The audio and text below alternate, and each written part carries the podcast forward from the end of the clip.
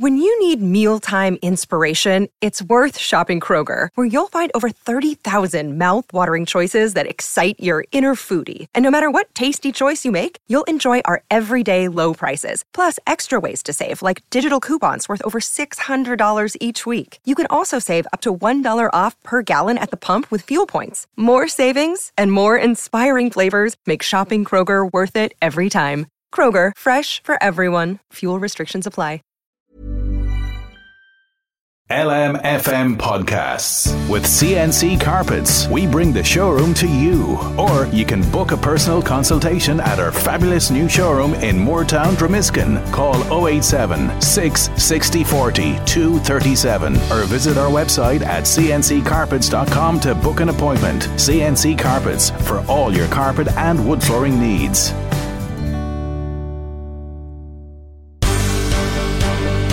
The Michael Reade Show podcast. Tune in weekdays from 9 on LMFM. To contact us, email now michael at lmfm.ie. Friday morning, the 19th of August. Good morning, with much debate and discussion from now till 11am. This is Michael Reade on LMFM. While it is undoubtedly premature at this stage to crown Liz Truss in the Tory leadership contest, the safe money suggests that when Boris Johnson steps down from office next month, it'll be a case of the king is dead, long live the queen, as this woman assumes the leadership of the Conservative Party and becomes the next British Prime Prime Minister. I was brought up in Paisley in Scotland, in Leeds in Yorkshire. So I guess you could say I'm a child of the Union. And I believe that our union is one of the key assets we have as a country. We're not just neighbours, we're family. And I want our family to stay together and never, ever to split up. And Northern Ireland is a key part of our fantastic union. And ever since I've been a minister in this government, I've worked on behalf of the people of Northern Ireland. As DEFRA Secretary, I've been to the Balmoral Show. I've promoted our fantastic farm products here from Northern Ireland around the world. And as Trade Secretary, struck dozens of new trade deals to benefit the businesses and consumers here in Northern Ireland. And since becoming Foreign Secretary, I have taken on the issue of the Northern Ireland Protocol and seek to resolve the issues that we face. Because the fact is that the protocol is undermining the Belfast Good Friday Agreement. It is causing unfairness between the communities in Northern Ireland, and we need to make sure it is fixed for the future of this great part of the United Kingdom. Liz Truss speaking on the hustings in Belfast uh, this week. Music to the ears, perhaps, of Tories and Unionists generally speaking, but it could be a case of careful for of what you wish for. That's if you listen to the views of John Bruton. The former Taoiseach says this course of action which Liz Truss is promising to enact the legislation which will effectively write off the protocol, will in fact be damaging to the Union. Former Taoiseach John Bruton is on the line with us. And a very good morning to you, Mr. Bruton, and thank you indeed uh, for joining us on uh, the programme uh, this morning. And you've a, a, number of reasons that you say make that case. Yes, um, basically, if the protocol is uh, done away with by the United Kingdom, uh, the following things will happen. First of all, uh, the views of a majority in Northern Ireland um, will be rejected by the UK government. A majority in Northern Ireland would like the protocol to be changed, all right, but they do not want it done away with. They want the benefits of it. So the UK government will be rejecting the views of the people in Northern Ireland, and that logically weakens the union between Northern Ireland and the UK because it's rejecting the opinion of the people in Northern Ireland. That's not unusual, though, is it? I mean, they did that when they went ahead with Brexit. Uh, oh, of course, it would compound that, but it remains the case that this would be a further weakening of the union. Um, secondly, um, the abolition of the protocol uh, would damage very deeply the prosperity that Northern Ireland has enjoyed under the protocol. It's forgotten, but since the protocol, Northern Ireland has been doing much better economically than it was done doing before the protocol. Before the protocol, Northern Ireland was near the bottom in terms of performance economically compared to the rest of the United Kingdom, second or third from the bottom. Mm-hmm. Since the protocol, it's been second from the top after London as an economic performer. Now, doing away with the protocol obviously will therefore hurt Northern Ireland's economy. And hurting Northern Ireland's economy weakens the Union because people in Northern Ireland, if they're contented and prosperous, will be happy with the status quo, and the status quo is the Union uh, with the United Kingdom. So the policy that uh, is advocated here is against the interests of people who want the union, and I think it's important that this should be pointed out. And I did that uh, in, on a radio interview in England, where the people who need to be persuaded live. Mm. What do they make of that? Uh, I think there's a, a, few of them listening to us uh, across the border this morning. I, uh, well, I, I, don't know. I don't know what people think of it. Um, I, I, I, believe that I, am trying to be objective, and it's mm. important not to be partisan and not to say anything that so, shows the slightest, you know, offence towards people who do, does not agree with one. Mm. And I think objectively, the policy that Liz Truss is advocating, which unfortunately is supported by one party that describes itself as unionists in Northern Ireland, that is bad for the union. And um, also, I think it is important to say that ditching the protocol will lead to a trade war, mm. a major trade war between okay. the EU and uh, the UK. Now, where is the only direct frontier between the UK and the EU? It's in Northern Ireland. Where will the greatest damage from a trade war, therefore, likely occur in the whole of Europe, Northern Ireland. So again, mm. ditching the trade, ditching the protocol leading to a trade war will damage the economy of Northern Ireland and will logically weaken the union. Can you explain to us what a, trade war would mean for people living in Northern Ireland? Uh, how would that impact on their daily lives? Well, it's it's very difficult to know because um, the EU, which will uh, has said it will retaliate against the UK uh, if the UK breaks an inter- solemn international treaty that it entered into with the European Union, which is reasonable for the EU to do. It will have various measures that will will be designed to hurt the UK. Mm. They will be designed to persuade the UK to change its mind by hurting it. Not a good situation, but it's the only option that they're left with. Now, okay. I don't know exactly. Will that feed into the cost of living, for uh, example? Of course, uh, well, well, of course. Sure, and I'm, I'm asking to spell it out simply. I mean, uh, uh and, and, in what well, way will it, or, or will it make some goods unavailable? I think both. Uh, I mean, you know, are either very costly or unavailable. Any goods that are coming it's impossible to answer that because nobody knows. Uh, that's not one of a small circle in the European Commission what they have in mind. Uh, so one can't say what sectors it might hit. But anything that's coming from the European Union that is of benefit to Northern Ireland, or anything that's being exported hmm. from Northern Ireland that's into the European Union, is likely to be damaged okay. made impossible. Can, can, so, I mean, businesses businesses exporting to the European yeah. Union from will be hurt. Mm, but, yeah, I, mean, I, I, can't go into more detail. I don't. Sure, but but but but, but, can I ask you uh, uh, about a, a, trade war? Because I think people listening to us uh, in Northern Ireland will say that a trade war is like any war. There's two sides, and uh, there'll either be a, a, winner or a loser, or, or, or else there'll be uh, losers all, all round. Uh, but it, it, won't just hurt people in Northern Ireland and the United Kingdom. there'll be a lot of concern across Europe. some of the car manufacturers, for example, will be very concerned about such a war. Oh, yeah. yeah. I know. I know, and that, that's true, and it will hurt everybody. And of course, the UK it will be expected will retaliate uh, in, in, its own way for what the EU does, and that will hurt the EU. It will hurt people in in, in uh, Ireland. Um, but unfortunately, in trade sanctions of any kind hurt the people who are imposing them, but also hurt the people uh, who are affected by them. So mm.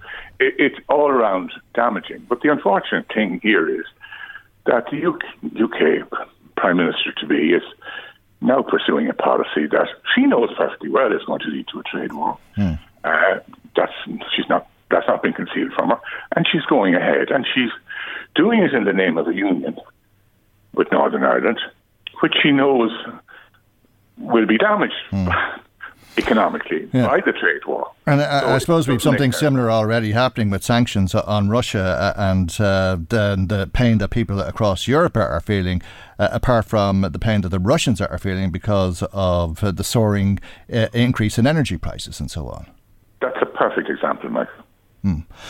Right. Uh, so it's in nobody's interest, uh, effectively. But you have a, a, line in the stand here where unionists are saying, we don't want to be the poor neighbours of Great Britain. We want to be full members of the United Kingdom. This is not a, about trade or prosperity or being impoverished, it's about identity.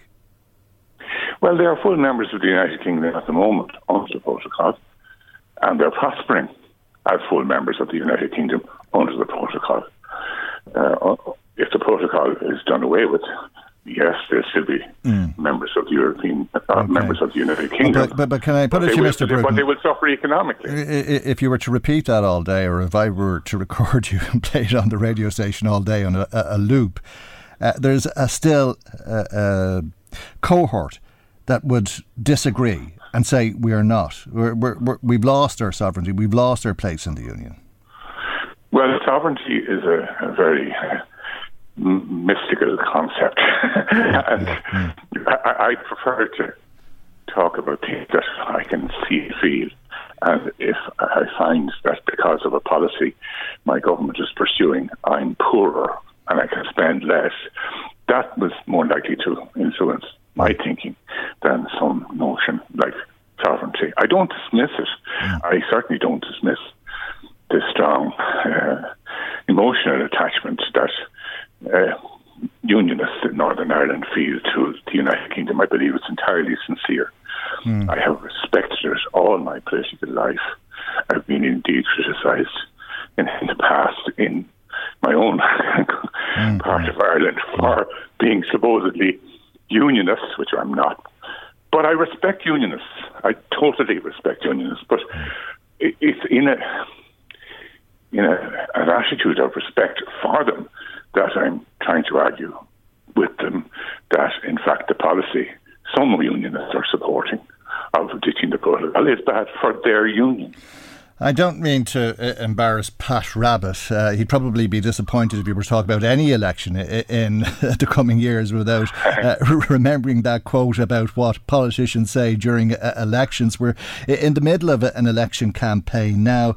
Is Liz Truss electioneering, do you think, or are you concerned about the position that both, he, both she and her, her contender are taking? Oh, uh, unfortunately, I believe she's entirely sincere in what she's saying, and she will do what she's saying. Mm. Okay, so it does. So not... we've got to persuade her to change her mind. Okay, um, that and that doesn't seem plausible, though, does it?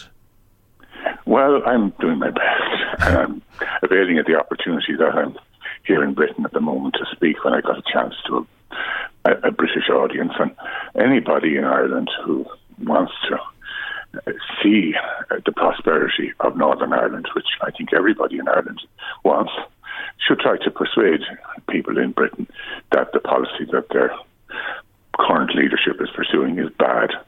Bad for the Union, bad for both islands, bad for everybody. And, you know, it's it, it takes courage to change your mind. And I no doubt Liz Truss has courage, but I think she needs to apply it in this particular case. Okay. Well, it's a pleasure for me, as always, uh, to get the opportunity to speak to you, Mr. Bruton. Nice to hear you speaking on your local radio station uh, again, and thank you indeed uh, for joining us on the programme. I'm proud to do so. Thank you. Thank you indeed. That's former Taoiseach John Bruton. Michael Reade on LMFM. The government is about to close the emergency department in Navan, but getting information about how the government intends to go about closing the emergency department in Our Lady's Hospital in Navan has proven to be almost impossible. This programme has been looking for answers to a number of questions over the last couple of months, which are indisputably in the public interest, but to no avail. We've put questions to the HSE, to the Department of Health, and to the Minister for Health. Our questions have either been blocked or simply ignored. The arms of the state have been thwarting this local radio station from reporting information to you about your local hospital. So we tried another route. We decided if the HSE, the Department of Health, and the Minister for Health will not give us answers, we would try to legally compel them to supply us with information by using the Freedom of Information Act. On the 25th of July, we sought all of the emails sent between the HSE and the Department of Health, and also between the HSE and the Minister for Health relating to the future of the emergency department at Our Lady's Hospital in Navan.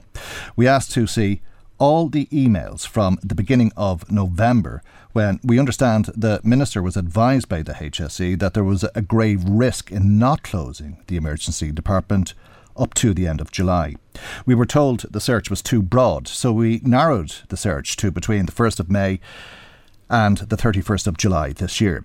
22 documents were discovered. One of those was regarding a response given to LMFM by the Department of Health in July, so it was disclosed to us, but we were already aware of its contents. The remaining 21 emails are the correspondence that took place over the three month period between the HSE, the Department of Health, and the Minister for Health. Our Freedom of Information request shows how the CEO of the HSE, Paul Reid, wrote to Robert Watt, the Secretary General of the Department of Health, about Navan Hospital on Tuesday, the 21st of June. Watt did not respond to Reid. That Saturday, Paul Reid took the very unusual step of stating in a radio interview that the emergency department will close and that it would be a mistake for the minister to use his powers under Section 10 of the Health Act to direct the Health Service Executive to call a halt to its plans. That was despite the minister already saying that the decision had been put on hold. That interview was on Saturday. Reid received an email from Watt on the Monday and, as you know, resigned shortly afterwards. So, what is said in these emails? Well, we don't actually know. In fact, we do not know what it says in any of the 21 emails that we sought to be released to us because our Freedom of Information request has been refused. The reason for the refusal, we are told, is that the granting of the request would be contrary to the public interest. We are also told that if we were given access to these documents, it could impair a future decision. Make of that what you will, but we believe our Freedom of Information request was objected to on the grounds that it is in your interest to close the emergency department, whether you think so or not, and that if LMFM was to be given these documents, the reaction could be so strong that it could actually prevent the closure of the emergency department. And that is not in your interest, whether you think so or not. Let's discuss this with uh, Minister for European Affairs, local Fianna Fáil TD, Thomas Byrne, and local Sinn Féin TD, Darren O'Rourke. Good morning to both of you, and thank you indeed for joining us on the programme this morning. Minister Byrne, what do you make of this? Well, a, a number of things. First, I think you're misreading the, the, the, the, reason for the decision. I mean, the reason the decision wasn't that it wasn't in, in public an interest. The reason was that it was part of the deliberative process that you can't release documents while a decision is being considered. And then, if they say that that's the case, then they have to see is in the public interest. Now, that decision has no political involvement whatsoever. It's highly likely that politicians within the department wouldn't even know that you would put in a freedom of information request made by civil servants. You have every right now to seek an internal review of that decision within the department, and you have the right to appeal to the Information Commissioner I would strongly encourage you to do that because that's absolutely within your rights. And one person's view of whether this should be released in this particular context could be different, and in, in, the information commissioner could take a completely different view. So, I mean, I think I, I, if you if you're interested, you want this documentation to be released, I think you should pursue that. I mean, that that's your entitlement. But there's no political involvement or this, you know, in this process of freedom of information whatsoever. Um, and in terms of while decisions are being considered or being made, for example, the budget, like you won't be able to FOI anything related to the budget until after the budget. All of those documents, I would imagine, that, that are listed. And in fairness to them, they've listed everything there. And in fairness, you've, you've raised very strong interest in terms of dates and all of that. That's fair enough. Absolutely no doubt they will be they will be released at some particular point. It may well be the information commissioner will say, no, the official in the department was wrong, and I think they should be released now. So that that, that but that's a matter for them, and there's no politician can say that that should happen or that should not happen. Darren O'Rourke, what do you make of it? Well, I think, Michael, um, there there is a pattern in absolutely everything that is surrounding uh, this process in relation to the closure of Navan A and E. Um, the Freedom of Information Act is an act, and um, uh, Thomas Byrne is correct to say that it's it's often a, a great source of frustration for people who try to uh, to, to, use it, and, and there, there there is discretion there, and there is leave to appeal. But I, I have to say, there has been a very clear pattern in relation to this whole process, and it's been a pattern of um, secrecy, of uh, of excluding the media and opposition, and not excluding the government, including the government representatives in uh, to information. And, and, and I, I always think in terms of politics information is power, knowledge is power, and, and, and that's a simple statement of fact. And the media, in the forms of yourselves and the political opposition have been excluded from information, whether that be in terms of uh, excluded from meetings that have happened uh, with, with local re- representatives and, and, opposition not included, whether it's been an, uh, excluded from uh, the, the, the, development and uh, access to the draft terms of reference of the of the review, whether it's exclusion exclusion from your freedom of information request and, and, and correspondence that that's been withheld. And I think that pattern is deliberate, and I think it's deliberate um, because uh, the, the the, the, the government and the HSE do not want uh, the, the general public or the political opposition or the media, but most importantly, the general public to have access to the absolute detail that the government and the HSE have, because there's some a, a clear ask on behalf of the people of County Meath, as I understand this, and that is to ask the question of what would it take to bring Navan up to a, a safe standard, and the HSE and uh, with the government are deliberately uh, refusing to ask that question. And that to me says that there is a, a degree of choreography here, and, and I think that degree of choreography has played out in a number of ways. You know, uh, don't forget there was a denial from the 13th of June that the A&E would be closing at all. Uh, there was language used that said the A&E wouldn't be closing.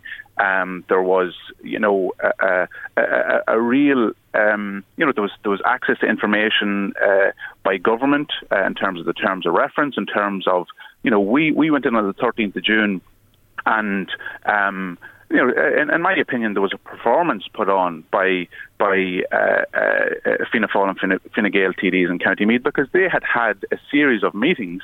Uh, they had access to information. They had met with the Our Lady of Lourdes um, ED consultants, for example, Helen McEntee did with, with the minister, had access to information that that uh, w- w- certainly I wasn't aware of at all. And, and to, in, in, in, my is opinion, the, there's an element of, of, choreography. Is this information uh, as sensitive, do you think, as uh, the kind of information uh, that would be in departments in the run up to uh, a budget?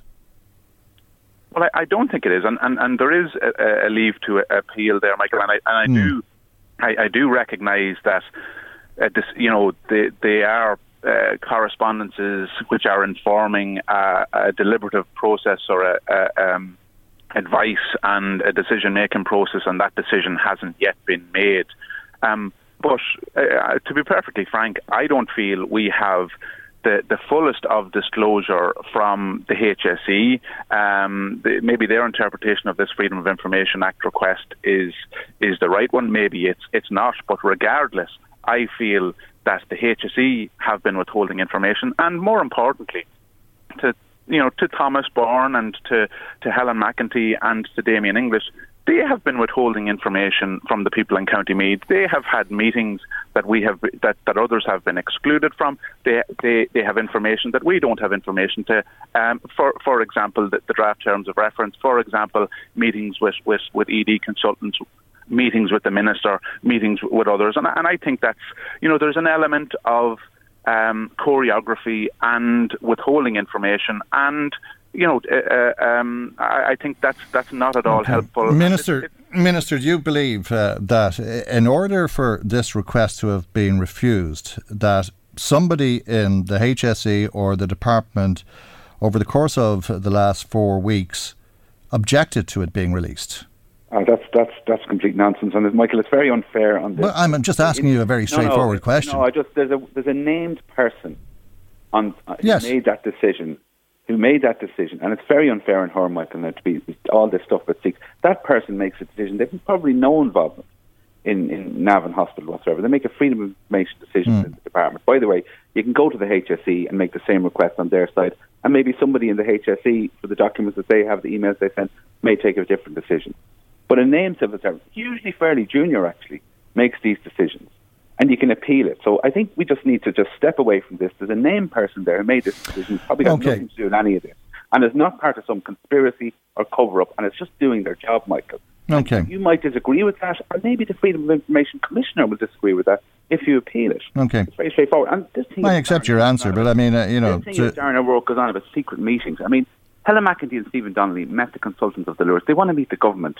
I mean, if the government didn't meet them, I think there'd be a problem. I why didn't you disclose that on the 13th of June, though? But why wasn't that disclosed on the 13th of June? Why was, a, why was the media not invited to that meeting on the 13th of June when before the 13th of June you had told us, Minister, that it was your intention and it was Shane Cassells' intention to have the media at that meeting? There was a separate, as I understand it, there was a separate meeting immediately after. No, but before that meeting, you suggested, you, you said that you had, uh, you would be insisting, uh, uh, along with Shane Cassells, that the media would be at that meeting. I did, and what I was told was when I when I arrived that there was a separate briefing from the media afterwards. I don't know whether you were there or who was there. No, I had COVID at the time, so I wasn't okay, able to be there. But but but but, but, but, but what I what I understand was that. But what I understand was that the, the media were invited to a, a media briefing, but were not allowed to record that meeting.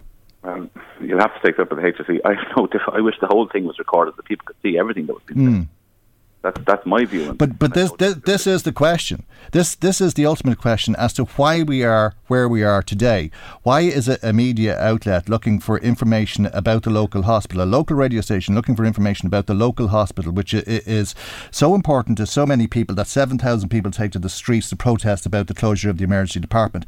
And the reason that we're putting in freedom of information requests is because we can't get any information because the minister won't speak to the local media, uh, the HSE won't speak to the local media media, and the Department of Health has been treating local media with contempt. Well, I mean, that's all I can say is I'm a Teachta Dála, messenger of the people. I have come on your radio anytime you've asked me about this particular issue, unless I'm really not available. And you know, you, you ask me short notice for this. I have no problem answering any questions, giving any information that I have. As soon as I determine the reference for this review, I gave them to you because I felt this that's my job as a messenger of the people to give the information to the public. And I think the public should have as much information as possible. But on a freedom of information request, we nobody in politics has any role in deciding. I mean, you didn't ask a series of questions there. You asked really for the file, and you may well be entitled to that. That's not a matter for me. Um, and at some point, there's no doubt that those documents will be released at some point. Uh, that is absolutely the case. Um, but even Sinn Féin put forward a Freedom of Information Amendment Bill, I think late last year. It didn't change this particular provision. Uh, this is the same in governments all over the world. Um, and I think whatever questions you have uh, should be answered. I mean, the big questions that you've had and this programme has had around capacity, around the access, the GP access in Navan Hospital, what would be there in Navan Hospital. Um, the review that's ongoing at the moment, which includes all of the senior clinicians, uh, GPs, ambulance service, um, all of these issues, all these stakeholders that have been really to the forefront in, in, in the discussions and the debate are looking at all of the issues that all of us have raised, including opposition. There's no exclusion. Um, and it's open, by the way, to Darren to write to the, to the review group as well. Um, there's nothing stopping him doing that. And I'm hoping that the answers that, by the way, I haven't got either about what capacity is at other hospitals. They were questions that I asked at that meeting on the 13th of June. I'm hoping that we will get those answers now from this particular review group. Uh, and I think all of these doctors sitting around the table, some of whom have come on the radio actively supporting this, saying it's in the best interest of patients, Others, as we know, have said, look, there's a problem with capacity at other hospitals. We need to get to the bottom of this and get all the answers. And I'm not sure that we'll get all these answers until this review group reports. And I think I think that's I think that's the reality of the situation. That's why Minister for Health, I think, has been very very forward thinking, mm. really, and not simply letting this go ahead. But so, so there's no point in asking questions. No, no, no. Well, you know, you've just said we won't get the answers until the decision has been made, and the decision is a foregone conclusion, which is to close the emergency department. But I'm not saying you won't get the answers, or I'm not I'm certainly not saying that people wouldn't want to give you the answers. But I asked these questions myself hmm. at the meeting on the 13th of June, and the answers that I was given were not satisfactory. Hmm. Um, but I, I, think you said, Minister, that you probably won't get a lot of the answers until the review is concluded. Well, in that they're not there. And the decision uh, has been made when I to close the emergency department. The when I asked about capacity at the Lourdes that meeting 13th of June, I mean, there really wasn't an answer. The answer re- was something along the lines of, oh, we've, we've agreed in principle. And I'm like, that's not really good enough. So, so this is what the review group is actually to tie up all these things that have been asked, the ambulance service in the forefront, what would GP referral mean for people who can't get GPs? So these are really serious issues that mm. everybody across the board, yeah, but, opposition, but that, that's that's the point. That and those questions those questions will be answered, uh, and when we get the answers, that will be the means for closing the emergency department. No, but the, the point is that the minister. No, that's the point. That's the point for our. That's the point for our audience. Yeah, yeah, yeah, yeah, yeah. But the minister and the government haven't got the answers to those questions. Okay. That's why the minister said. But when the when, when, the minister and the government get those answers, that will. We won't get satisfactory answers. I don't know. I thought we were going to get satisfactory answers on the 13th of June, and we didn't. Okay, Darren O'Rourke. Yeah, I think look, it's um, there. There is, and I'll go back to that point of, of choreography. There is very significant choreography here from, from government, and I believe from, from, from the HSE. Um, there, you know, the, the meeting we had on the 13th of June. Um, it, you know, in, in light of the information that ha- was withheld, in light of the amount of meetings that were going on internally between government deputies, between the HSE, between uh, consultants as, as, as uh, Our Lady of Lourdes, um, really begs the question of what was happening at those meetings. What questions were being asked there? Why did we come to the 13th of June um, with one arm as long as the other, with, with these range of questions? Why weren't they answered before? If there was need for review, why didn't this happen back last November. Like it seems uh, mm. very straightforward to me. And and really, the main question I have in all of this is how have we ended up in a, in a position where we, we have a review that specifically excludes um, the prospect of keeping the, the A&E and Navan open? Um, so the minister is under pressure uh, within the HSE to, to close the A&E. He's under some political pressure from the people of County Meath and the political opposition to to keep it open. And the meantime, he's dithering along, and and there are acknowledged safety risks. Like we know that we know the outcome of the of the review. We know it already. It will be a wish list of what's needed in terms of acute talk, services. Talk, talk, talk a little bit more about the acknowledged safety risks, um, because as you say, uh, we've been told patient outcomes could be f- much poorer than you would expect if they were treated elsewhere. In fact, it could lead to an unnecessary death, and that's information that was given to the minister. We understand last November, which is why we asked for uh, the documents going back to November. But what we discovered uh, in the list of documents, because the 21 emails are listed, who sent, who was writing to who, in other words, uh, uh is that Paul Reid wrote to Robert Watt on the 21st of June, a Tuesday, went on the radio on the Saturday, said the ED was going to close in Navan despite the minister saying it wouldn't, and then got an email on the Monday from the top civil servant in the Department of Health. Uh, do you think that the reason for Paul Reid's resignation lies within those emails? Well, I have to. I, I don't know uh, is is the straight answer, but I have to say in terms of the the timeline, there is a, a real coincidence there, and I, I certainly think uh, yourselves and others will pursue that. Um, uh, uh, uh, in light of the fact that we now have a clear uh, chronology of, of emails uh, being sent and not being responded to, a public statement and, and um, and then a subsequent re- resignation and uh, subsequent emails. So, I, so I think it, it, really is in the, the public interest uh, to, to get to get sight of, of, of those emails, and and I, I, hope that's something that can happen. Um, you know, if, if yourselves are putting in an appeal, uh, maybe sooner rather than later, but certainly later if if, if, needs be. And I think there's mm. there's real suspicion there, and, and I think you know, in terms of this process and and okay. ensuring transparency and accountability, um, that we do need to see that. Minister Minister Byrne, just to conclude, uh, isn't it? Um, reasonable to ask if the HSE's CEO resigned, one of the most important jobs in the country, if Paul Reid resigned from that job because he was usurped by either the Secretary General of the Department of Health or the Minister for Health or both? Well, I think that's that's a question that was asked at the time uh, in the media. Um, so that, that, uh, there's, there's, no doubt people. Okay, well, okay. Let me ask you the question the same way. Do you want to know the answer? Well, I mean, I think I think what what you've got there, you have a list of documents, and you've clearly connected dates very well, and you know around that time, and I think that is of that is of public interest on that side of it. Um, there's absolutely no doubt about that. Um, there's absolutely no doubt that they would be in the public domain at some point. Um, and at the moment, they just kept them out of it because deliberations going on at the government. But all I can say is, when the you know when emergency surgery came out at Daisy Hill, it was Sinn Féin Minister John O'Dowd who said politicians should stay calm and listen to the medical experts. And we've one one thing said by Sinn Féin, and uh, you know just in the next, two counties up, and another thing said uh, by Sinn Féin. Uh, south of the border, and that's just typical in this particular issue. What we're concerned about, it's nonsense.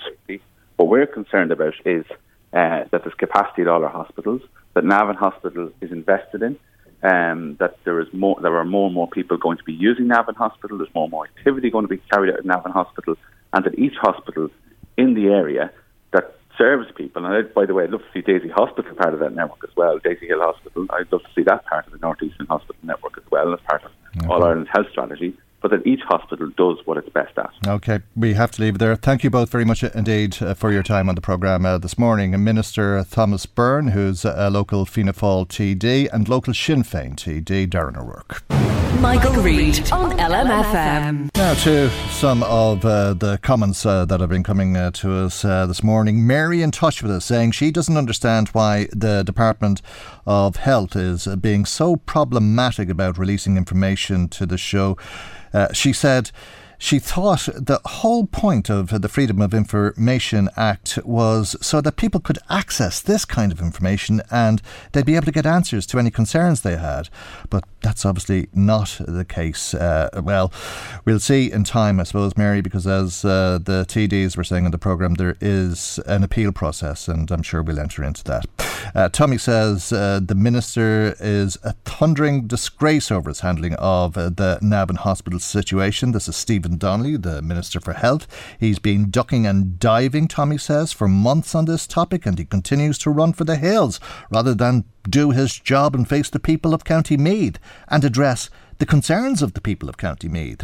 Tommy also says that the people are not going to forget how he has behaved or how his coalition colleagues have allowed him to avoid this important issue and they will suffer for it in the next election. Thank you indeed, uh, Tommy, uh, for your call to the programme. Uh, we obviously have uh, an open invitation uh, for the Minister to come onto the programme uh, and we've made it known to his officials that it's an open invitation. So if uh, the minister wants to respond to that, he's more than welcome.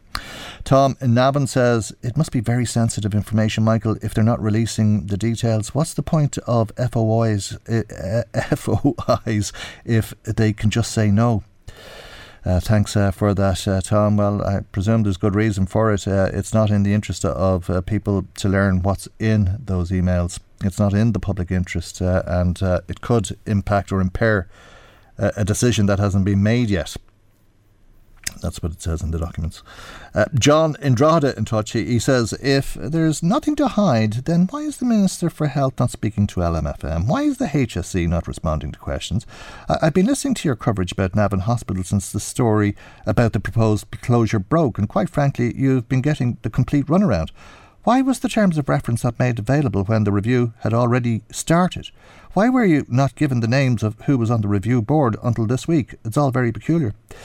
Uh, thanks, John and Drogheda. Just to mention, um, we still haven't been sent the terms of reference. Um, our request, I don't know how many weeks ago that was, four weeks ago, I think. Um, uh, was never responded to. We, we, we've never been given the terms of reference. Um, we got them from a, a local politician. Um, I don't think they've been published either. Um, if you can find them, let me know. Uh, Brendan in touch with us on Facebook. He says, I told everyone that the emergency department in Navan was closing months ago, and nobody would believe me because of what I believe is false information that the government is filling people with. LMFM should be given the information to read out. Wonder what the government is hiding. Uh, Eugene on Facebook as well. He says the truth hurts, and it's not in the interest of the government to make this.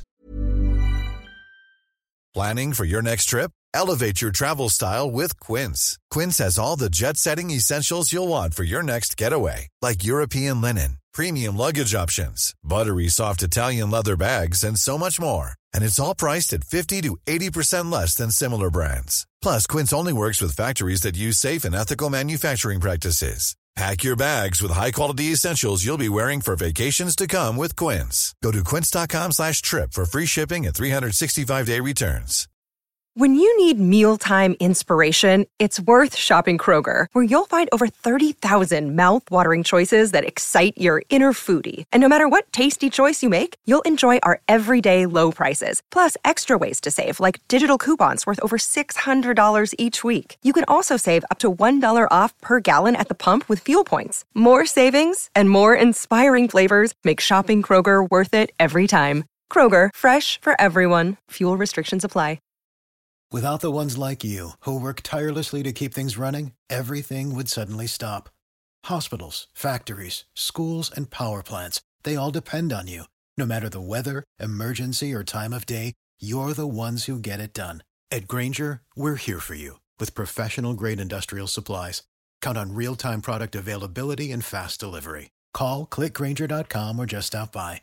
Grainger for the ones who get it done. Information available. Thanks, uh, Eugene, uh, for that. Um, we'd Anita McCann on Facebook as well, and she says Michael Reade tried his best to highlight the closure of the Louth Hospital. Lies and false promises is all we were given. The hospital doors didn't close. They just changed the services. Today it's a step down, and clinics and A and E with limited services. Navan will be no different. Uh, hi, Anita. Um, you uh, were a regular um, uh, contributor on the programme uh, back then, um, a long time ago, uh, and uh, there was all sorts of things said. But of course, the emergency department in the Louth County did close. Remember as well. Um, Brendan Hughes says, I told everyone it was closing a month ago. Um, and he, he says he wonders why uh, some of the government TDs didn't go to the protests. Tony Burns says nothing but cover ups with this government anyway. Tony, I think you're over the top there. This is an open, transparent way of communicating a decision that's very important to people. It's not a cover up. It's open and it's transparent, and there's this process of engaging with the community and the stakeholders. Uh, very, very important. Uh, Jay Nolan says, What happened to the freedom of information? Thanks uh, for that, Jay, again on Facebook. Uh, Margaret in touch asking if uh, this is a text message from Margaret. Margaret says, Can the government and the HSE say that other hospitals um, Meath patients are to be sent to, oh, other hospitals that patients are to be sent to from Meath are 100% safe? Uh, and that you won't have to wait hours for an ambulance to arrive or to be left languishing for hours on trolleys when you get there. They're the ones who say Our Lady's Hospital is unsafe. So let's hear how safe the other hospitals really are, says Margaret. Uh, we uh, John, I think it is, uh, saying, Michael, in reference uh, to the hospital in Navan, money can be found as if it, if it was in Dublin, if it was a hospital in Dublin, this wouldn't be happening. Uh, he says, I, have heard about a, a, major waste of funds uh, as uh, he sees it in Fairview at the moment. It, it's a cycle lane. It's costing 62 million euro, a cycle come bus lane, and making a road one way. A small portion of that money would fix the hospital in Navan. Uh, Mark Power in Navan says, Good morning, Michael. Deputy O'Rourke never once recognised the fact that the HSE had a date for closing, Navan A&E at the end of June, the 31st of June, but the Minister for Health intervened and stopped it. Political point scoring will not keep Navan A&E open. All County Meath elected reps need to be working together to keep Navan A&E open and investment needs to be put into the hospital, says Mark Power in his message to us. Thank you uh, indeed. The thing is, though, Mark, and I've heard it said, um, if you invest in the hospital, what do you do with the money? Do you employ consultants? Uh, because I think Darren O'Rourke has been arguing that you'd need to employ about uh, five consultants. And, and, I've heard it said, who would apply? Who would want to work at Navan? You just won't get the people. Uh, it's impossible to get consultants. At the same time, uh, I'm reading today that up to 50 new hospital consultants are to be appointed to emergency departments around the country in the coming months in a fresh effort to relieve blockages and cut trolley numbers. Uh, Paul Cullen reporting that in the Irish Times this morning. 50 consultants around the country to emergency departments. So uh, maybe you're right, Mark. Uh, maybe it is possible. Deirdre and Kells says that the people of County Meath need the hospital in Navan, and she says it's very strange that nobody is able to answer the questions from LMFM Radio who are looking for answers, uh, doing great work. Thank you, uh, Deirdre, for that and all the kind comments uh, that uh, came with your message uh, as well. Thank you to everybody who's been in touch with us so far today. And if you haven't been in touch with us as yet and you do want to have your say on this or something else for that matter, we'd love to hear from you. Michael, Reade on LMFM. Uh, we've been told to expect a significant increase in welfare rates in the upcoming budget. On the other hand, it's being reported that that might not uh, apply to everyone who receives welfare. Indeed, it appears as though there's a dispute in government about the unemployed and that Fine Gael don't want job seekers payments to increase. If you're going to increase core social welfare rates, you're actually encouraging people to say, you know what, at, at around this 35,000 euro, I'm actually better off financially opting into the social protection system. The main reason for that is you lose access to social and affordable housing in the cities at an income of 35,000 euro. Uh, and in uh, extra urban areas around County Louth, you lose that at 30,000. Mm. And then in the country, you lose that at 25,000. Now that's a very, very significant punishment for earning extra money. That's that's that that on its own has to be looked at. Right, that's Neil MacDonald of the Irish Small and Medium Enterprises Association speaking to me yesterday. Concerned, he said that people would drop out of the workforce. There are people who for good financial reasons, deliberately drop out of the workforce if social protection rates increase. So we have to be very careful how much we increase them by now. Okay, but the cost of living is through the roof, uh, and uh, the proposal seems to be for 15 or, or 20 euro. Let's hear what ISME think about that proposal. Okay. Uh, would you be opposed to increases in the region of 15 or 20 euro? Well, look, we are seeing a 9% inflation rate at the moment. so th- th- that's sort of within the margin of error for there. But our, our preference would be to target those who are on the the, the, the, far more means tested uh, ones, you know, such mm. as the medical card or such as the fuel allowance.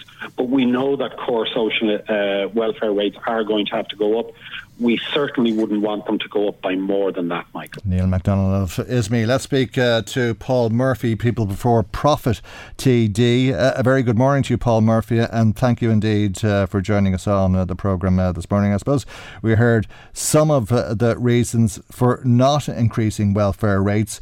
you wouldn't agree, though? I wouldn't. Um, good morning, and thanks for having me on. Um, I mean, you're, you're talking here about some of the people on the lowest incomes in this country um, who are suffering, you know, very a big majority of them will be suffering from energy poverty, will be suffering from various forms of deprivation.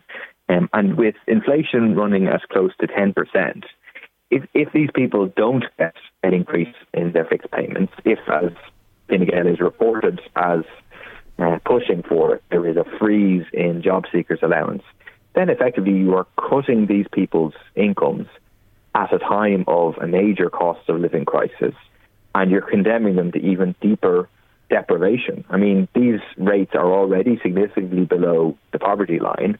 And really, you're saying to these people, you won't be able to afford to heat your house, you won't be able to afford to buy quality food for your family, um, you know, it's it's it's quite a horrendous position uh, to take, and in a way, as bad as that is the logic for it, which is that well, we need to incentivize people to go out to work for low wages, as opposed to seeing that workers also need a pay rise at a time when inflation is running at ten percent.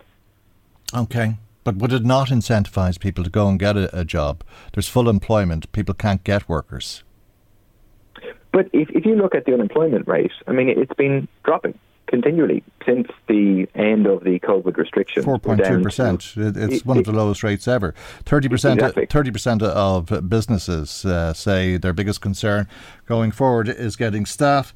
And uh, the Irish Independent today is reporting that 90% of businesses in hospitality and tourism can't get staff.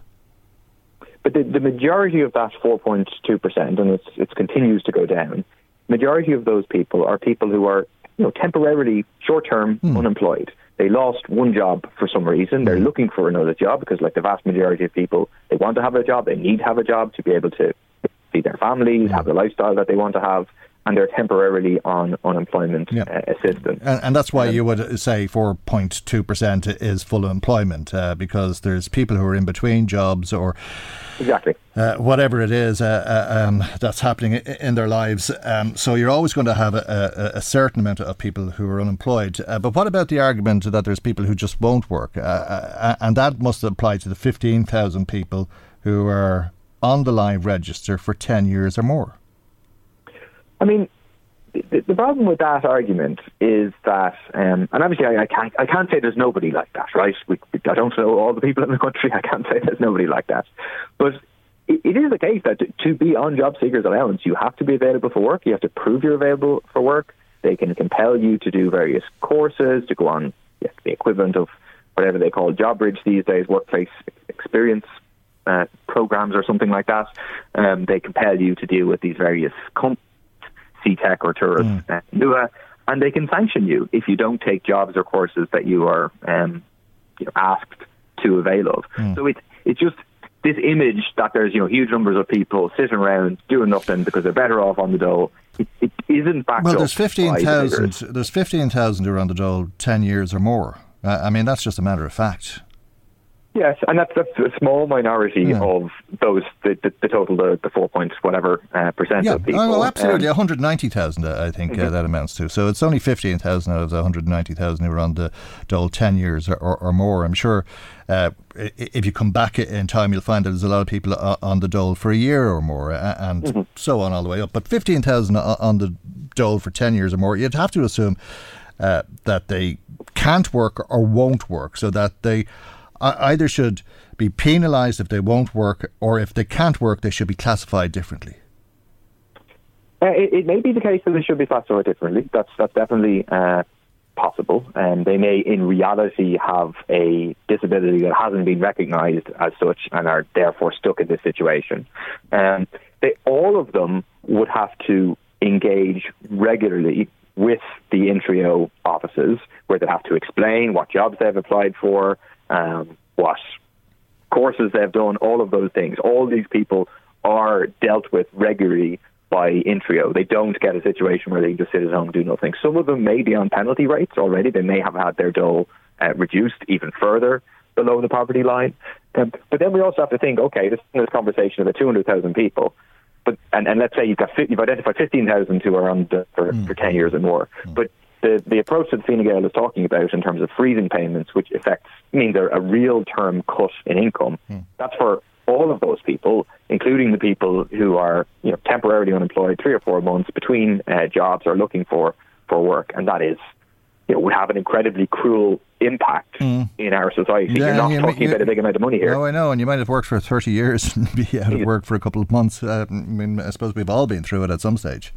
It, it, exactly, um, and the, the answer in terms of for workers, I mean, we, we need to see higher wages mm. in this country. And so profits are very, very high in this country. Profits are high now worldwide. It is the leading factor in the inflation that we're seeing. Big profit making mm. by the big food companies, by the oil and gas companies, yeah. by the electricity companies. Mm.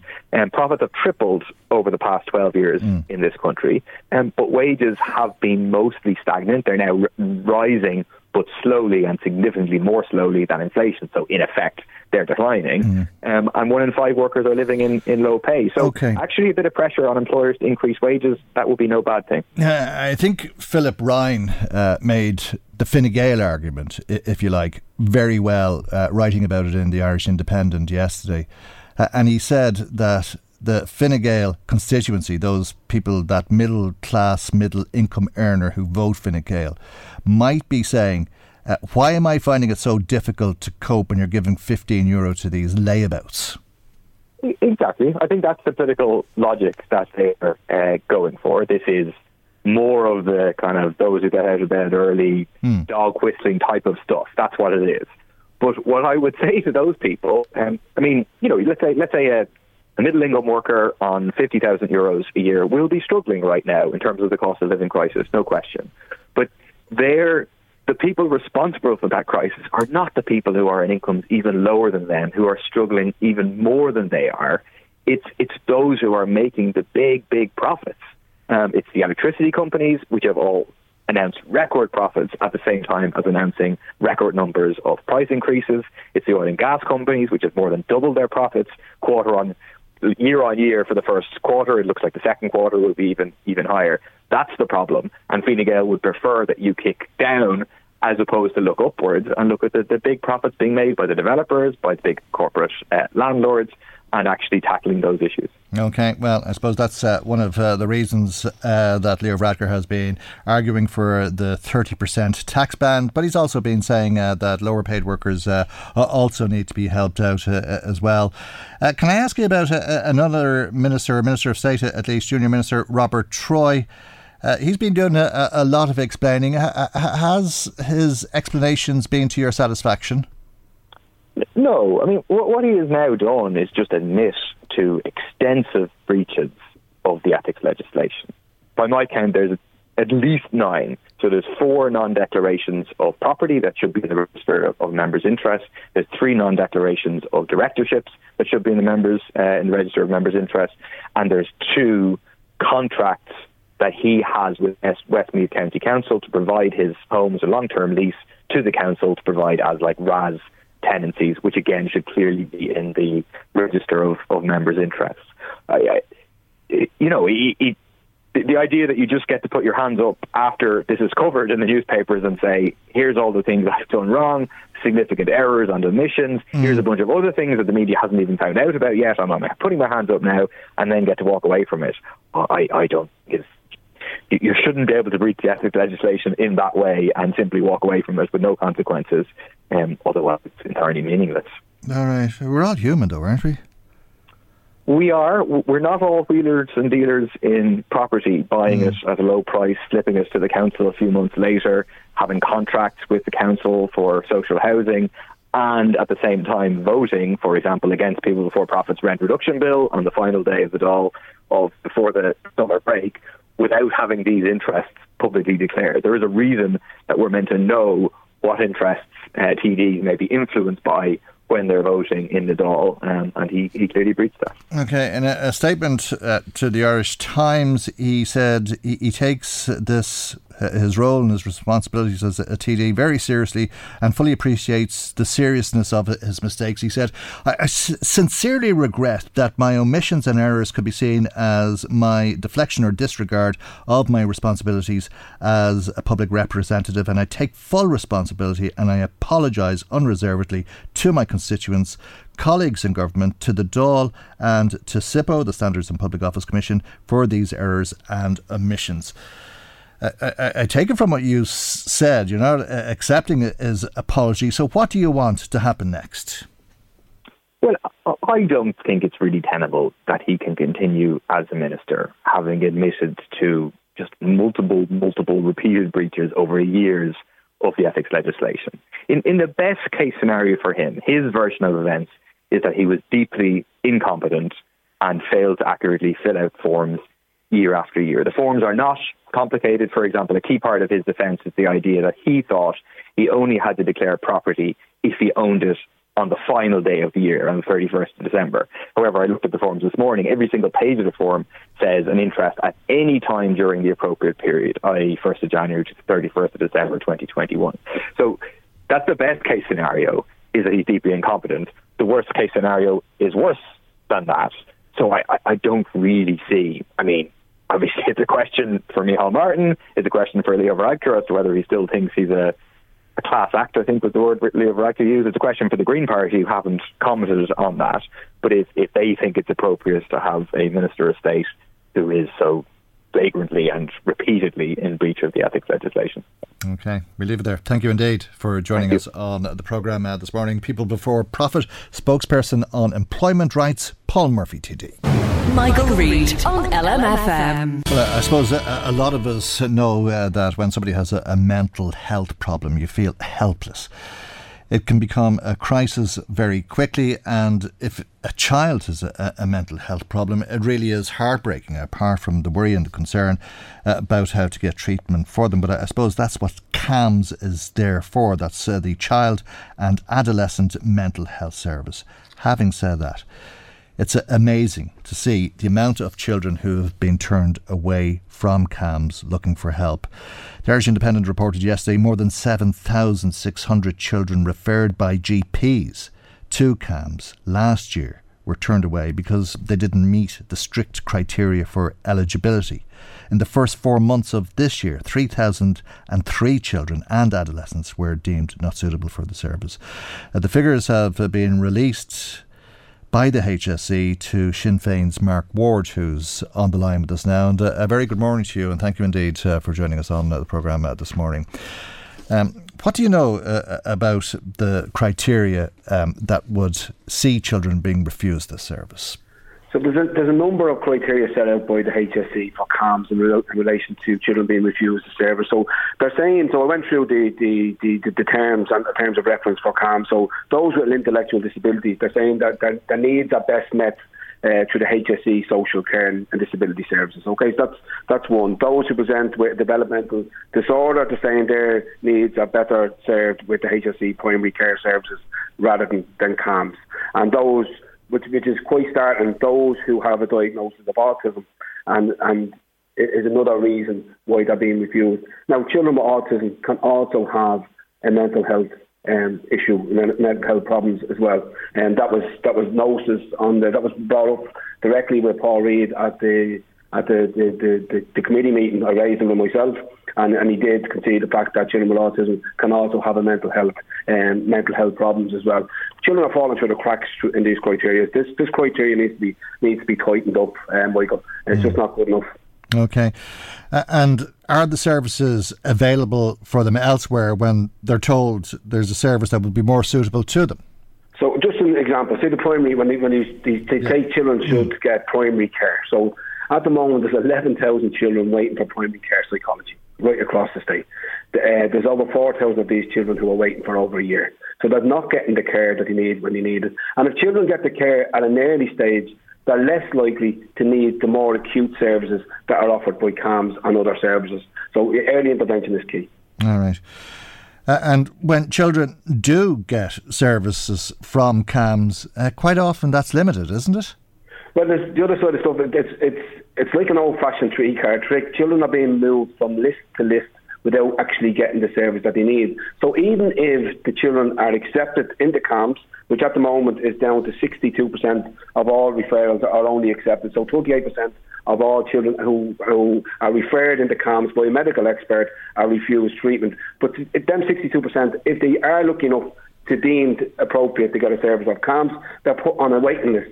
And the waiting list at the moment is over 4,000. It's the highest I've seen it. Um, and some children, there's 400 and odd children waiting for over a year for an appointment. And in that year, then problems could have went from moderate to severe to acute if you don't get the if you don't get the help that you need. Hmm.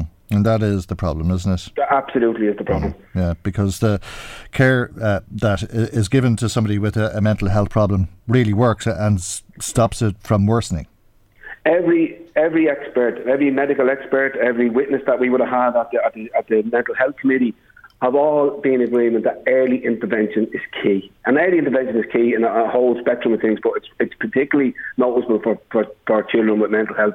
If they get the care they need, where and when they need it at an early stage, as I said, they are less likely to need more acute services as, as, they, as they get older. Is there a particular problem in this country uh, at the moment? Uh, was there always so many mental health problems, do you think? Well, there seems to be an increase in the amount of referrals into CAMHS over the last number of years. So, for example, in 2019, there was 18,000, oh, just over 18,000 referrals in, into CAMHS.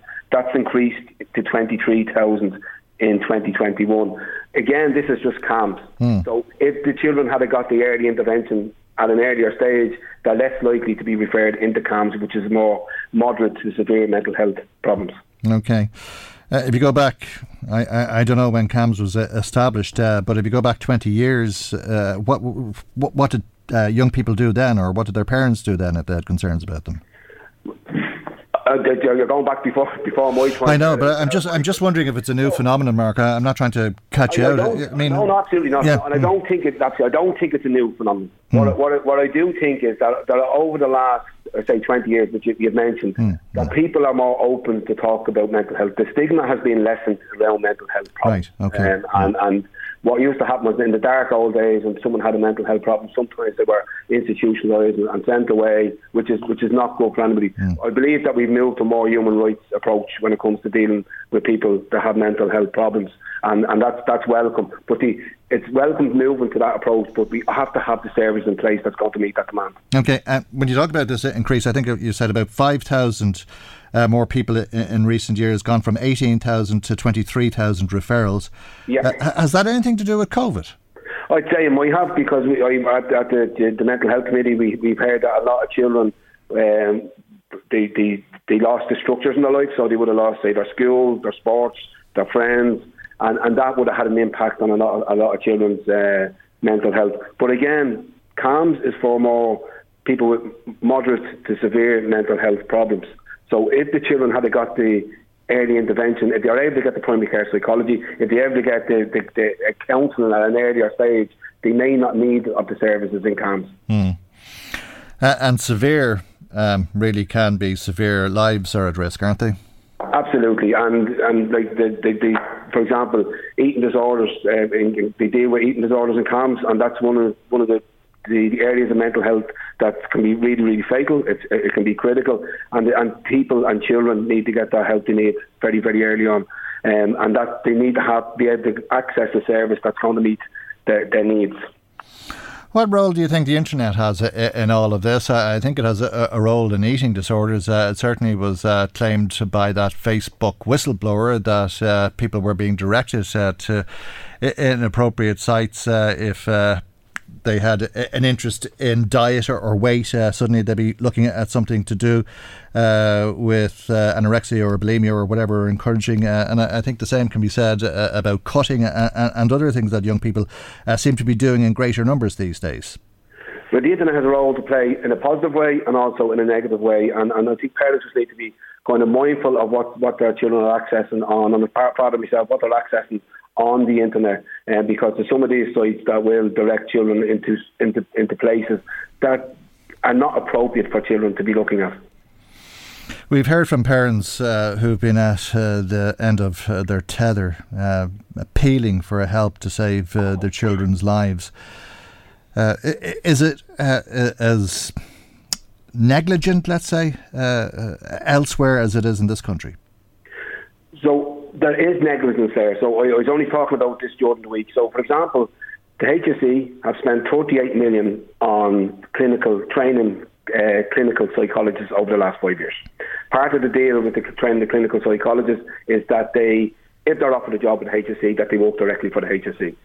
Over the last five years, despite the 38 million investment, not one of these clinical psychologists, when they became qualified, have been offered a position with the HSE. Now, that to me is pure and utter negligence. Um, we're crying out for psychologists right across the state, including in CAMHS. In primary care psychology, as I said, there's 11,000 children waiting. So that to me is utter incompetence and needs to be addressed as a matter of urgency. What about policies um, such as alcohol and drugs uh, and uh, deciding to see people if uh, they're in a state of stress, uh, if uh, they're under the influence of something? So I've worked, my, my background, I would have worked in frontline addiction services for a number of years, uh, Mike. So I would have seen, I would have dealt in low threshold facilities that would have dealt with people that maybe came coming into the organisation when they are affected and they are influenced by whatever they're at to take, whether it be the alcohol or drugs, whatever it might be. To me, there's the human rights approach that you can you can help somebody even when they're in that state, and you keep chipping away, and that person may come back at another day, another time, when they're not as uh, influenced on under substances and are, are more likely to accept the help that might be given to them. So I, I don't believe in refusing people just quite blank, but you, you should be able to build up that relationship with people and, and, and make it a safe place for people to come in to, to access help that they need. Okay. Uh, and e- even if uh, you're deemed suitable, if you meet the criteria, there's a, a waiting list, obviously, to get seen. We're hearing this morning uh, over 500 children waiting over a year uh, to access services. And this has been ongoing. So I, think there's over 4,100 children waiting for an appointment with CAMHS. And as you said, there's 500 children waiting for over a year. That's not good enough. As I said earlier, early intervention is key. If that child that is waiting for over a year gets that appointment as quickly as possible, by the time a year later, that problem could have intensified and they could be in a, in a, a lot more uh, difficult place. Mm. Is it a question of money, a question of funding? The mental health services have always been described as uh, the Cinderella uh, of health services, uh, but when we're talking about a, a matter of life and death, uh, it seems a very odd question to be asking. Is it because uh, we're not spending money that lives are at risk? We're not spending enough money, but we're also not spending it in the in the right places. So we, what we need to do is make sure that the resources are put into places that, that is needed. So care should be based on, on needs. It shouldn't be based on where you live. So, for example, and I went through some of the figures there this morning. If you go through across the state for CAMHS, some CAMHS areas are operating a lot better than others. So, for example, in Dublin North Inner City, only 48% of all referrals are accepted. But if you if you go out to Donegal or Sligo or Leitrim, 73% of all referrals are accepted. So that's a big discrepancy. And one of the, the very first CAMHS, the very number one CAMHS operational guideline states, and I, I was looking at it there this morning, mm. is to provide a consistency in service delivery of CAMHS throughout the country. This is not happening, and we need to see why. So if something is working in Donegal and Leitrim, go and have a look at it, see what's working, yeah. and replicate that. It's not rocket science. Yeah a geographical lottery. Mark, geographical lottery, yeah. Yeah, we leave it there. Thank you indeed uh, for okay, joining us. Much appreciated. That's uh, Sinn Féin's spokesperson on mental health, Mark Ward. Now, some comments. Uh, an email from Jim Conroy who says, My wife had a, a fall yesterday. She hurt her back, and I rang the hospital in Navan, and they said to bring her in. We were met at the door of the A&E with a wheelchair. She was seen within 15 minutes and taken to the injury section for examination and x-ray. I had her in the car driving home in less than 2 hours. All the staff were very helpful with high levels of empathy. We live in Skreen, 15 minutes from the hospital on the M3. This is an excellent service and is of huge value value to people like us who live in the surrounding hinterland. Thanks uh, for that, Jim. Uh, uh, another comment uh, from Facebook from John says, Keep digging, Michael. You're getting closer. I don't know. You have more confidence than me, Jim or John. Uh, uh, somebody else uh, then, Sean in Kells. Uh, thanks for your call, Sean. He says, I have an awful feeling that we're going through the motions here, and at the end of it all, the emergency department is closing in Navan. He says, I may be wrong, but I have a feeling. I think I think you're right. I think the, the, the, the question is how it's going to close. Uh, I see somebody uh, in uh, the text messages saying that, a WhatsApp message from somebody saying it's uh, that's what the review is about. It's a question of how to close it. Um, Paddy Duffy says, What is the biggest fears of all governments? Uh, he answers that question saying it's a, a, collapse. I'm getting the feeling that you're getting very close to the bone there when uh, you put in that FOI. Um, keep it up. Um, you'll be there after this government, Paddy says. Uh, Margaret in Navan says, Michael, we're being governed by dictators, not a government where the rich can access private hospitals and the less off can die on the streets. I'm so angry with this so called government, says Margaret. Thank you indeed uh, for your text to the programme. Michael Reade on LMFM. 30 countries make up uh, the North Atlantic Treaty Organisation, or NATO. Uh, it may soon become 32, but Ireland is not a, a member of NATO, and there's no hope of us joining NATO uh, but we have uh, been spending millions on NATO over the course of the last decade 2.3 million euro, according to the Irish Times yesterday. Jim Roche PRO with uh, the Irish anti war movement is on the line. Good morning to you, Jim, and thank you indeed uh, for joining us. Uh, are you surprised by that? Morning, Michael. Uh, I am absolutely gobsmacked, utterly shocked. I think this is bonkers. Why on earth? Is a neutral country like Ireland contributing money to NATO. I mean, I have the article in front of me here. Mm-hmm. One of the one of the contributions includes uh, 407,328 euros to the renovation of NATO office spaces. Mm. I mean, why on earth is Ireland doing this? What what have we got to do with NATO? And uh, you know, no, it, it, I think the first point to make is it's money that could have been spent on on socially useful projects here in Ireland. It could have been spent on foreign aid, helping refugees, uh, instead of uh, on NATO, which, uh, as we know, is not a force for peace in the world. Mm. It's a war alliance. It's a military um, alliance. Uh, we're paying yeah. their we're paying their phone bills, or some of their phone bills. Sixty six thousand we spent on phone bills for this military alliance, NATO. I know it's it's absolutely absolutely gobsmacking, and fair play to the Irish Times for revealing it. It's it's good to see a bit of investigative journalism going on at last. Uh, but I, would like to say a bit more about NATO. Yeah. I mean, let's be very clear about it. It's a vehicle, particularly for the US led use of force and the military bases on all continents. It, it's an organization that completely bypasses the UN and systems of international law. It accelerates militarization around the world and escalates arms expend, expenditure. And we're doing this at a time when the world faces such, you know, critical issues of, of uh, if you like, world, world hunger and, the, say, the, the climate change uh, crisis. Uh, NATO countries make up 75% of global military expenditure. Uh, and of course, it's designed really since the the, the, the say the fall of the, of Soviet Union in that mm. post fall period. It's designed to advance the strategic and resource interests of the main countries that dominated uh, the US, Britain, France, Germany, etc. Uh, it has relentlessly expanded since then um, and has provoked Russia. Uh, and of course, part of the ploy was to make sure that Russia would never be uh, a dominant world power again. It is has been overtly aggressive, um, uh, starting with Serbia in 1999.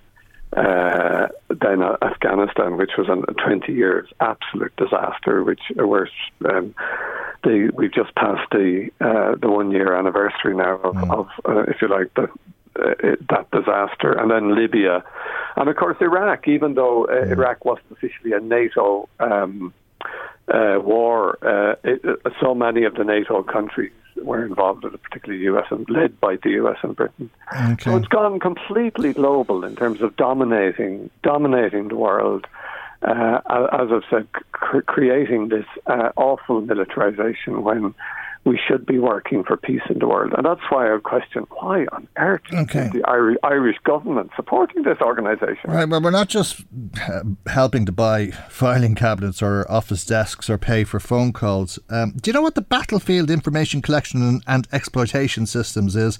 Uh, apparently, uh, 1.06 million euro of Irish money has gone towards that? I have no idea. Um, uh, I see it up here. I, will be, I'll be, we'll be looking into it uh. in, in in the coming days. I've no idea, but that's that's really uh, worrisome as well. It's one of the ones I've I've read it up here because when you see battlefield, mm. that that does imply uh, uh, certainly that this is not like uh, a, a, peaceful activity. It could be clearing up landmines and that sort of thing. Yeah, so yeah. in a way, I mean, I, mm. I think there needs to be a public inquiry into this. And certainly, hopefully, it'll be raised in the Dáil once. Mm. Uh, once the Dáil reconvenes, but this is what, absolutely shocking. Well, what's the arrangement? I, I mean, no idea. I do mean, we just do we just I, give money to armies like? I I I have no idea. I'm absolutely gobsmacked mm. by it, and maybe some someone more involved with the Irish Army would, would be able to uh, mm. advise. But uh, I, I, think it's probably being confused by the whole um, the Partnership for Peace thing, the, the PFP program, which Ireland was involved in. Again, we, we expressed concern about that and we're against it. It had uh, Irish soldiers and, and guards, I think, uh, out in Afghanistan as part of this Partnership for Peace, but it was run by run by NATO. So we, we always uh, called it out uh, as a as a dangerous uh, activity for Ireland to be involved in, and we said that those people should be brought home. Mm. So it probably has come from that. You see, that so so slow, this this this, this, isn't it? This is the cost of training Irish Defence Force members. Uh, the, the, battlefield information. The two point three million. Uh, well, no, the the two point three million is a combination of things, and it, the hmm. article mm. goes through uh, a number of. I, I, I quoted the four hundred thousand there, which is uh, paid paid for um, towards renovations of of uh, mm. NATO's NATO's offices. So it's a mixture of things, mm. right? It's it's not just about training. Uh, training personnel. But oh, I know. But when, when we pay for the office space or the phones or whatever it is, uh, is it uh, in return for NATO training of Irish Defence Force members? I wonder. It may be. Mm. It hmm. may be, Michael. I mm. don't know. I'm baffled by the whole thing, and we, we need to hear more about it. As I said, I, I think there is need for uh, a, a public inquiry into this because this is public Irish taxpayers' money that could be used to, you know, in, in socially meaningful way for education, housing, health, etc.